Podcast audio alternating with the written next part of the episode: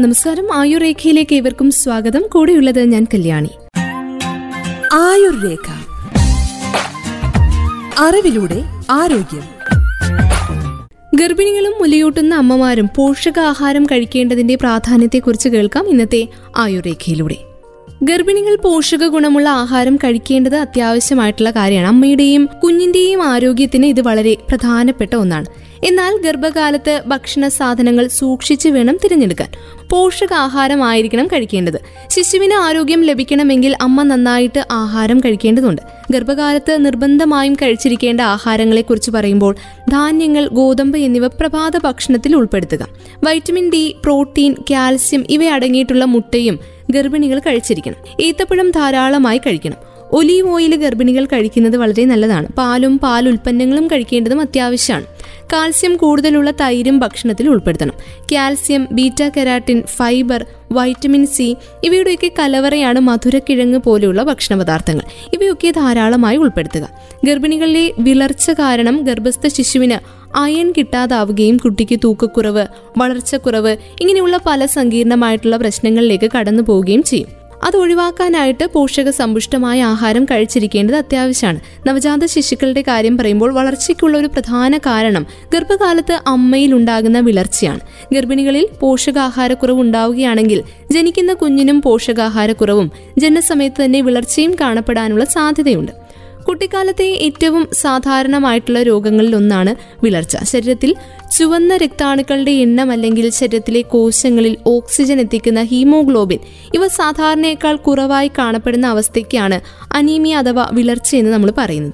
ഹീമോഗ്ലോബിന്റെ അഭിഭാജ്യ ഘടകമായിട്ടുള്ള ഇരുമ്പ് സത്ത് കുറയുന്നതാണ് വിളർച്ചയുടെ പ്രധാനപ്പെട്ട കാരണം.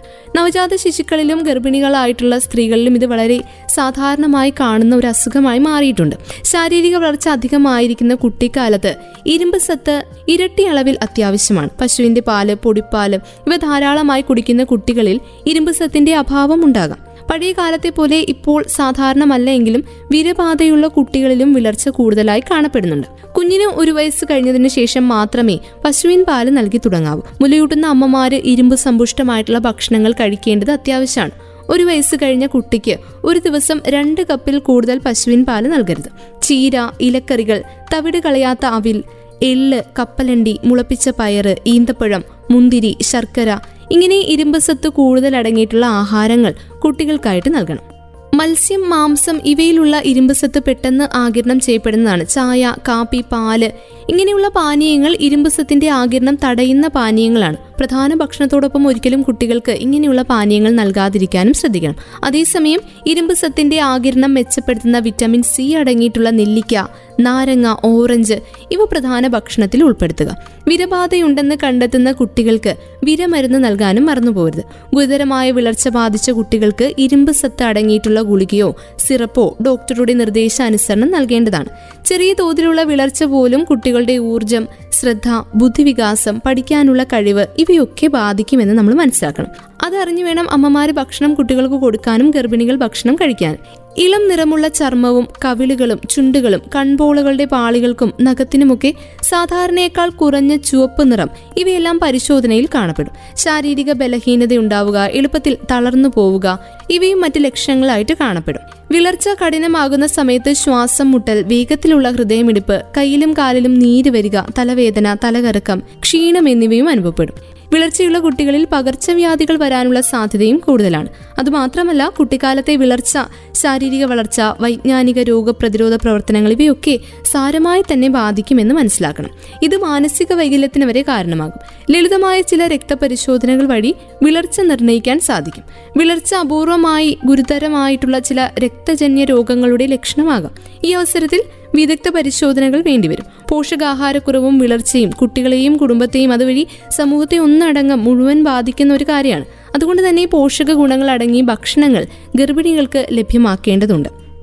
പ്രായമാകുന്നതോടെ നമ്മുടെ താല്പര്യങ്ങളും മുൻഗണനകളും എന്തിന് നമ്മുടെ ഭക്ഷണശീലങ്ങൾ വരെ മാറി മറിഞ്ഞു വരുന്ന അവസ്ഥയുണ്ട്. അതുപോലെ തന്നെയാണ് ശരീരത്തിന്റെ പോഷകാഹാര ആവശ്യങ്ങളും. ഇരുപതാം വയസ്സിലും അറുപതാം വയസ്സിലും ശരീരത്തിന് വേണ്ട ആരോഗ്യകരമായിട്ടുള്ള ഭക്ഷണത്തിന്റെ അടിസ്ഥാന തത്വങ്ങൾ. ഒന്ന് തന്നെയാണെങ്കിലും പ്രായം കൂടുന്ന സമയത്ത് ശരീരത്തിന് ആഹാരത്തിൽ നിന്നും പോഷകങ്ങൾ വലിച്ചെടുക്കാനുള്ള കഴിവ് കുറയുകയാണ് ചെയ്യുക. വ്യത്യസ്ത ജീവിത സാഹചര്യങ്ങളിലൂടെ കടന്നു പോകുമ്പോൾ ഉദാഹരണത്തിന് ഗർഭിണികൾ മുലയൂട്ടുന്ന അമ്മമാർ ഇവയൊക്കെ ആണെങ്കിൽ നമ്മുടെ ശരീരത്തിന് ആവശ്യമുള്ള പോഷകങ്ങളുടെ അളവും വ്യത്യസ്തമാകും. അതിനാൽ സമീകൃത ആഹാരം തിരഞ്ഞെടുക്കുമ്പോൾ പ്രായവും ഒരു മാനദണ്ഡമാക്കി വെക്കണം. തീരെ ചെറിയ കുഞ്ഞുങ്ങൾക്ക് തലച്ചോറിന്റെ വികസനത്തിനായി കൊഴുപ്പ് കൊളസ്ട്രോൾ എന്നിവ ആവശ്യമാണ്. കൗമാരക്കാരായ പെൺകുട്ടികൾക്കും ആൺകുട്ടികൾക്കും വ്യത്യസ്തമായ അളവിൽ ഇരുമ്പും പ്രോട്ടീനും ആവശ്യമാണ്. ഗർഭിണികൾക്ക് ഫോളിക് ആസിഡ് കിട്ടാവുന്ന വിധത്തിലെ ഭക്ഷണ രീതിയാണ് വേണ്ടത്. പ്രായപൂർത്തിയായവരിൽ കലോറി ഉപഭോഗം കുറയ്ക്കാനും എന്നാൽ വേണ്ടുന്നത്ര നാരുകളും മറ്റു പോഷകങ്ങളും അടങ്ങിയ ഭക്ഷണവും വേണം കൊടുക്കാൻ.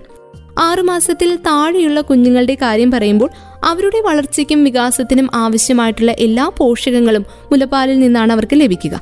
മുലപ്പാൽ കുടിച്ചു വളരുന്ന കുഞ്ഞുങ്ങളിൽ ശ്വാസകോശ സംബന്ധമായിട്ടുള്ള അണുബാധകൾ ശൈശവ രക്താർബുദം ത്വക്കിന്റെ അലർജി ഇവയൊക്കെ വരാനുള്ള സാധ്യത വളരെ വളരെ കുറവാണ്.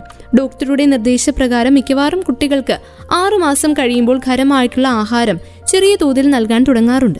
എന്നിരുന്നാലും ആദ്യത്തെ പന്ത്രണ്ട് മാസം മുലപ്പാൽ കുഞ്ഞുങ്ങൾക്ക് വളരെ വിലപ്പെട്ടതാണ്. മുലപ്പാൽ ലഭ്യമല്ലാത്ത അവസ്ഥയിൽ ഡോക്ടറുടെ നിർദ്ദേശപ്രകാരം മാത്രം ഫോർമുല കൊടുക്കാവുന്നതാണ്. ഒരു വയസ്സിനും നാലു വയസ്സിനും ഇടയിൽ പ്രായമുള്ള കുട്ടികൾക്ക് വേണ്ട രീതിയിൽ പോഷകാഹാരങ്ങൾ ലഭ്യമാണെങ്കിൽ വളർച്ചയും വികാസവും കൈവരിക്കാൻ സാധിക്കും. ആരോഗ്യകരമായ സമീകൃതമായിട്ടുള്ള പഴങ്ങൾ പച്ചക്കറികൾ പ്രോട്ടീൻ ധാന്യങ്ങൾ പാൽ ഉൽപ്പന്നങ്ങൾ ഇവയൊക്കെ വേണം ഇവർക്ക് നൽകാൻ. പിച്ച വെച്ച് നടക്കുന്ന കുട്ടികൾ അത്ഭുതകരമായിട്ടുള്ള വേഗത്തിലാണ് വളരുന്നത്. അവർക്ക് കലോറി പ്രോട്ടീൻ കൊഴുപ്പ് ഇരുമ്പ് എന്നിവ വളരെ ആവശ്യമാണ്. അതുപോലെ തന്നെ അവരുടെ വയറും വളരെ ചെറുതാണ്. അതുകൊണ്ട് ഒരുമിച്ച് എല്ലാ ഭക്ഷണവും കഴിക്കാൻ സാധിക്കില്ല. അതിനാൽ ദിവസത്തിൽ കുറച്ച് മണിക്കൂറുകൾ കൂടുമ്പോൾ കുഞ്ഞുങ്ങൾക്ക് ചെറിയ അളവിൽ വേണ്ട ഭക്ഷണങ്ങൾ നൽകാൻ ശ്രദ്ധിക്കണം. അഞ്ചിനും പതിനൊന്നിനും ഇടയിൽ പ്രായമുള്ള കുട്ടികളിൽ സ്ഥിരമായ വളർച്ച ഉണ്ടാവുമെങ്കിലും വളർച്ചയുടെ വേഗം താരതമ്യേന കുറവാണ്. ഈ പ്രായത്തിലാണ് കുട്ടികൾക്ക് പല ഭക്ഷണശീലങ്ങളും ഇഷ്ടങ്ങളും ഒക്കെ രൂപപ്പെടുന്നത്. അതിനാൽ തന്നെ നമ്മളാൽ കൊണ്ട് കഴിയുന്ന വിധത്തിൽ പോഷകപ്രദമായിട്ടുള്ള ഭക്ഷണങ്ങൾ രുചിക്കാനും അവയെ ഇഷ്ടഭോജ്യങ്ങളുടെ പട്ടികയിൽ കൊണ്ടെത്തിക്കാനും ഒക്കെ രക്ഷകർത്താക്കൾ തന്നെയാണ് ശ്രമിക്കേണ്ടത്. കുടുംബം സുഹൃത്തുക്കൾ ഇവയൊക്കെ അവരുടെ ഭക്ഷണശീലങ്ങളെ സ്വാധീനിക്കുന്നവയാണ്. കുടുംബത്തിലുള്ള ആളുകൾ കഴിക്കുന്നത് കണ്ടാണ്. അതിനാൽ തന്നെ നമ്മൾ അവർക്ക് മാതൃകയാകേണ്ടത് അത്യാവശ്യമാണ്. പഴം പച്ചക്കറികൾ ഇവയൊക്കെ ഒരുപാട് വിറ്റാമിനുകളുടെ ഉറവിടങ്ങളാണ്. അതുപോലെ തന്നെ ആന്റി ഓക്സിഡന്റുകളും രോഗപ്രതിരോധന ആവശ്യമായിട്ടുള്ള എല്ലാ ഘടകങ്ങളും അടങ്ങിയിരിക്കുന്ന ഇങ്ങനെയുള്ള പഴവർഗങ്ങളും പച്ചക്കറികളും ഒക്കെ കുട്ടികളുടെ ഭക്ഷണത്തിൽ ഉൾപ്പെടുത്താനും ശ്രദ്ധിക്കണം. കുട്ടികൾക്ക് പ്രധാനപ്പെട്ട പോഷകങ്ങൾ ലഭിക്കുന്നുണ്ടെന്ന് ഉറപ്പുവരുത്താൻ സഹായിക്കുന്നതിന് സമ്പൂർണവും സമ്പുഷ്ടമായിട്ടുള്ള ധാന്യങ്ങളും കുറഞ്ഞ കൊഴുപ്പ് നിറഞ്ഞിട്ടുള്ള പാൽ ഉൽപ്പന്നങ്ങളും നൽകാനായിട്ട് ശ്രദ്ധിക്കണം. കൗമാര കാലഘട്ടത്തിലേക്ക് ചുവടുവെക്കുന്ന കുട്ടികൾക്ക് വളരെയധികം കലോറികളും പോഷകങ്ങളും ആവശ്യമാണ്. യൗവന ആരംഭം മുതൽ പെൺകുട്ടികൾക്ക് സാധാരണ പത്ത് വയസ്സിനും പതിമൂന്ന് വയസ്സിനും ഇടയിലാണ് ഇത് സംഭവിക്കുക. ആൺകുട്ടികൾക്ക് ഇത് പന്ത്രണ്ട് മുതൽ പതിനാല് വയസ്സിനിടയിലാവും. ഈ കാലഘട്ടത്തിൽ വളർച്ചയ്ക്കും ശാരീരിക പ്രവർത്തനങ്ങൾക്കും ഉപയോഗപ്രദമായിട്ടുള്ള ഭക്ഷണം കഴിക്കുന്ന സമയത്ത് അവ ആവശ്യമുള്ള പോഷകങ്ങളും പ്രദാനം ചെയ്യുന്നുണ്ടെന്ന് ഉറപ്പുവരുത്തണം. ഫാസ്റ്റ് ഫുഡ് കഴിക്കുന്നത് കൊണ്ട് അധികമായിട്ടുള്ള കലോറികൾ ശരീരത്തിൽ ഉണ്ടാവുകയും അതുവഴി പോഷക ഗുണങ്ങൾ ലഭിക്കുകയുമില്ല എന്നൊരവസ്ഥയുണ്ട്. ഭക്ഷണ പദാർത്ഥങ്ങളായി ധാന്യങ്ങളും പഴങ്ങൾ പയർവർഗങ്ങൾ പരിപ്പുകൾ പച്ചക്കറികൾ മീൻ മുട്ട ഇവയൊക്കെ കൗമാരപ്രായത്തിലുള്ള കുട്ടികളെ കഴിപ്പിക്കേണ്ടതാണ്. പാൽ തൈര് ഇവ വഴി കാൽസ്യം ഉപഭോഗം വർദ്ധിപ്പിക്കുന്നത് നല്ലതാണ്. ഇത് അസ്ഥികൾ വളരുന്നതിനും ഏറെ പ്രധാനപ്പെട്ട ഒന്നാണ്. ചീസ് ഉൾപ്പെടുത്തുന്നുണ്ടെങ്കിൽ അതിൽ ഉപ്പിന്റെ തോത് കുറവാണെന്ന് ഉറപ്പാക്കണം. നമ്മൾ പാലിച്ചു വരുന്ന ശീലങ്ങളിൽ മാറ്റം വരുത്താനും ആരോഗ്യകരമായ ജീവിതത്തിന് വേണ്ട നല്ല ശീലങ്ങൾ തുടങ്ങുവാനും എന്തുകൊണ്ടും നല്ല പ്രായമാണ് ഇരുപത് വയസ്സ്. ഇരുപതുകളിലും മുപ്പതുകളിലും സ്ത്രീകൾ പ്രത്യേകിച്ച് ഗർഭിണിയാകാൻ സാധ്യതയുള്ളവർ ഭക്ഷണ പദാർത്ഥങ്ങളിൽ പ്രത്യേക ശ്രദ്ധ നൽകണം. അയൺ കാൽസ്യം ഫോളിക് ആസിഡ് എന്നിവ അടങ്ങിയിട്ടുള്ള ഭക്ഷണ രീതി വളരെ അത്യന്താപേക്ഷിതമാണ് ഈ കൂട്ടർക്ക്. അസ്ഥി സാന്ദ്രത ഇരുപതുകളുടെ അവസാനം വരെയാണ് തുടരുക. അതുകൊണ്ട് തന്നെ ഈ പ്രായത്തിൽ അസ്ഥിയുടെ ആരോഗ്യത്തിന് പോഷകാഹാരം പ്രധാനമാണ്. ഇത് പിന്നീട് ഓസ്റ്റിപ്പൊറോസിസ് എന്ന ഒരു അപകട സാധ്യത കുറയ്ക്കുകയും ചെയ്യും. കാൽസ്യം വിറ്റമിൻ കെ ഡി എന്നിവയൊക്കെ പ്രധാനപ്പെട്ടതാണ്. പാൽ ഉൽപ്പന്നങ്ങൾ പച്ച ഇലക്കറികൾ പച്ചമുളക് മുട്ട മഞ്ഞൾ ഇവയൊക്കെ ഉപയോഗിക്കുന്നത് നല്ലതാണ്. ഈ വിധം വിവിധ പ്രായത്തിനനുസരിച്ച് ശരീരത്തിന് വേണ്ട പോഷകങ്ങൾ ലഭ്യമാക്കുന്നതിൽ വളരെ വലിയ ശ്രദ്ധ നമ്മൾ കൊടുക്കേണ്ടതുണ്ട്. മുലയൂട്ടുന്ന അമ്മമാരും ഗർഭിണികളും പ്രത്യേകിച്ച് ശ്രദ്ധിക്കേണ്ട കാര്യമാണ്. പോഷകാഹാരക്കുറവിനെ തടയുവാനായിട്ട് പോഷക ഗുണങ്ങൾ അടങ്ങിയിട്ടുള്ള ഭക്ഷണങ്ങൾ ജനനസമയത്ത് മുതൽക്കേ കൊടുക്കേണ്ടത് അത്യാവശ്യമാണെന്ന് ആരോഗ്യ വിദഗ്ധരും ചൂണ്ടിക്കാട്ടുന്നുണ്ട്. മുലയൂട്ടുന്ന അമ്മമാരും പോഷകാഹാര സമ്പുഷ്ടമായ ഭക്ഷണങ്ങൾ കഴിക്കണം. മുലയൂട്ടുന്ന അമ്മമാർ എന്തൊക്കെ ഭക്ഷണം കഴിക്കണമെന്ന് ഇപ്പോഴും കൃത്യമായി അറിവില്ലാത്തവരുമുണ്ട്. അമ്മ ശരിയായ ഭക്ഷണം കഴിച്ചാൽ മാത്രമേ കുഞ്ഞിന് ആരോഗ്യം കിട്ടുകയുള്ളൂ. പോഷകാഹാര ഗുണമുള്ള ഭക്ഷണമാണ് അമ്മമാർ കഴിക്കേണ്ടത്. മുലയൂട്ടുന്ന അമ്മമാരുടെ ഭക്ഷണശീലം കുഞ്ഞിനെയും ബാധിക്കുമെന്ന കാര്യം അറിഞ്ഞിരിക്കണം. മുലയൂട്ടുന്ന അമ്മമാർക്ക് എപ്പോഴും വിശപ്പ് കൂടുതലായിരിക്കും. കുഞ്ഞിന്റെ തലച്ചോറിന്റെ വളർച്ചയ്ക്കും രോഗപ്രതിരോധ ശക്തി കിട്ടുന്നതിനും മുലപ്പാൽ നല്ലതാണ്. ഗർഭാവസ്ഥയിലും മുലയൂട്ടുന്ന സമയത്തും ഊർജം മാംസ്യം കാൽസ്യം വിറ്റമിനുകൾ ഇവയുടെ ആവശ്യകത കൂടുതലാണ്. മുലയൂട്ടുന്ന സമയം ആദ്യത്തെ ആറ് മാസം അഞ്ഞൂറ് കലോറി ഊർജം അധികമായും കഴിക്കേണ്ടതുണ്ട്. ധാന്യങ്ങൾ കിഴങ്ങ് വർഗങ്ങൾ മുതലായവ ഊർജത്തിന്റെ നല്ല സ്രോതസ്സുകളാണ്. മുലയൂട്ടുന്ന സമയത്ത് പ്രോട്ടീനിന്റെ ആവശ്യകത പിന്നെയും കൂടുന്നുണ്ട്. ആദ്യത്തെ ആറ് മാസം ഇരുപത്തിയഞ്ച് ഗ്രാമും ആറ് മുതൽ പന്ത്രണ്ട് മാസം പതിനെട്ട് ഗ്രാം പ്രോട്ടീനും അധികമായി ആവശ്യമാണ്. പ്രോട്ടീൻ കൂടുതലുള്ള പാൽ പാൽ ഉൽപ്പന്നങ്ങൾ പയറ് പരിപ്പ് വർഗങ്ങൾ മത്സ്യം മുട്ട ഇറച്ചി എന്നിവയും ഭക്ഷണത്തിൽ ഉൾപ്പെടുത്തണം. ഗർഭകാലത്തെ പോലെ കാൽസ്യത്തിന്റെ ആവശ്യകത മുലയൂട്ടുന്ന സമയത്തും കൂടുതലാണ്.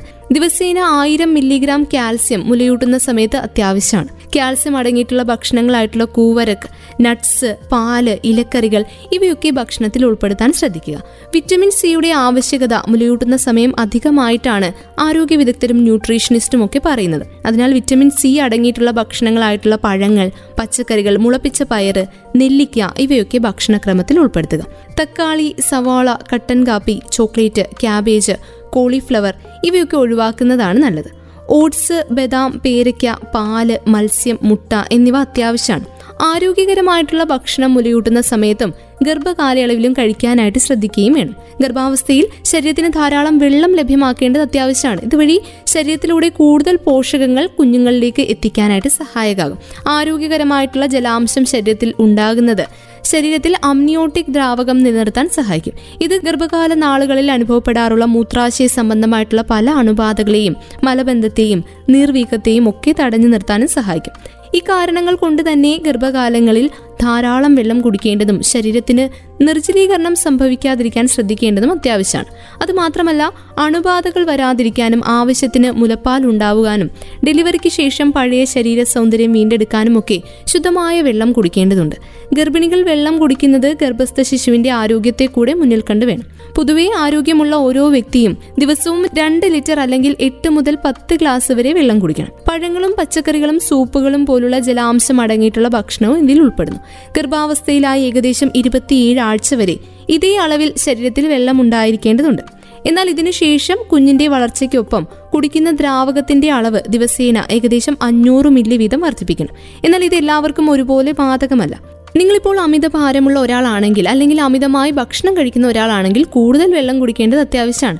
ഗർഭാവസ്ഥയിലുള്ള നിർജലീകരണം ഒരാളെ മാത്രമല്ല ബാധിക്കുന്നത് കുഞ്ഞിനെയും ദോഷകരമായി ബാധിക്കുമെന്ന് മനസ്സിലാക്കണം. ആവശ്യത്തിന് വെള്ളം കുടിക്കാത്തത് ക്ഷീണവും മലബന്ധം ഉണ്ടാക്കാനുള്ള കാരണമാകും. അതുകൊണ്ട് തന്നെ പോഷകാഹാരം കഴിക്കാൻ ശ്രദ്ധിക്കുന്നതോടൊപ്പം ശുദ്ധമായ ജലവും അമ്മയുടെയും കുഞ്ഞിന്റെയും ആരോഗ്യത്തിന് ഏറ്റവും അത്യാവശ്യമാണ്. നവജാത ശിശുക്കളുടെ ആരോഗ്യ സംരക്ഷണത്തിന് ഗർഭിണികളും മുലയൂട്ടുന്ന അമ്മമാരും പോഷകാഹാരം കഴിക്കേണ്ടതിന്റെ പ്രാധാന്യത്തെക്കുറിച്ചാണ് ഇന്നത്തെ ആയുർരേഖയിലൂടെ കേട്ടു കഴിഞ്ഞത് വിവിധ മാർഗങ്ങളെക്കുറിച്ചും നിരവധി പോഷക സമ്പുഷ്ടമായ ആഹാര രീതികളെക്കുറിച്ചും നമ്മൾ കേട്ടു. വീണ്ടും ആയുർരേഖയുടെ അടുത്ത അധ്യായത്തിലൂടെ മറ്റ് ആരോഗ്യ അറിവുകളുമായി നമുക്ക് ഒരുമിക്കാം. ഇത്രയും സമയം കൂടെ ഉണ്ടായിരുന്നത് ഞാൻ കല്യാണി. തുടർന്നും കേട്ടുകൊണ്ടേയിരിക്കൂ radio Mangalam ninety one point two. നാടിനൊപ്പം നീരിനൊപ്പം.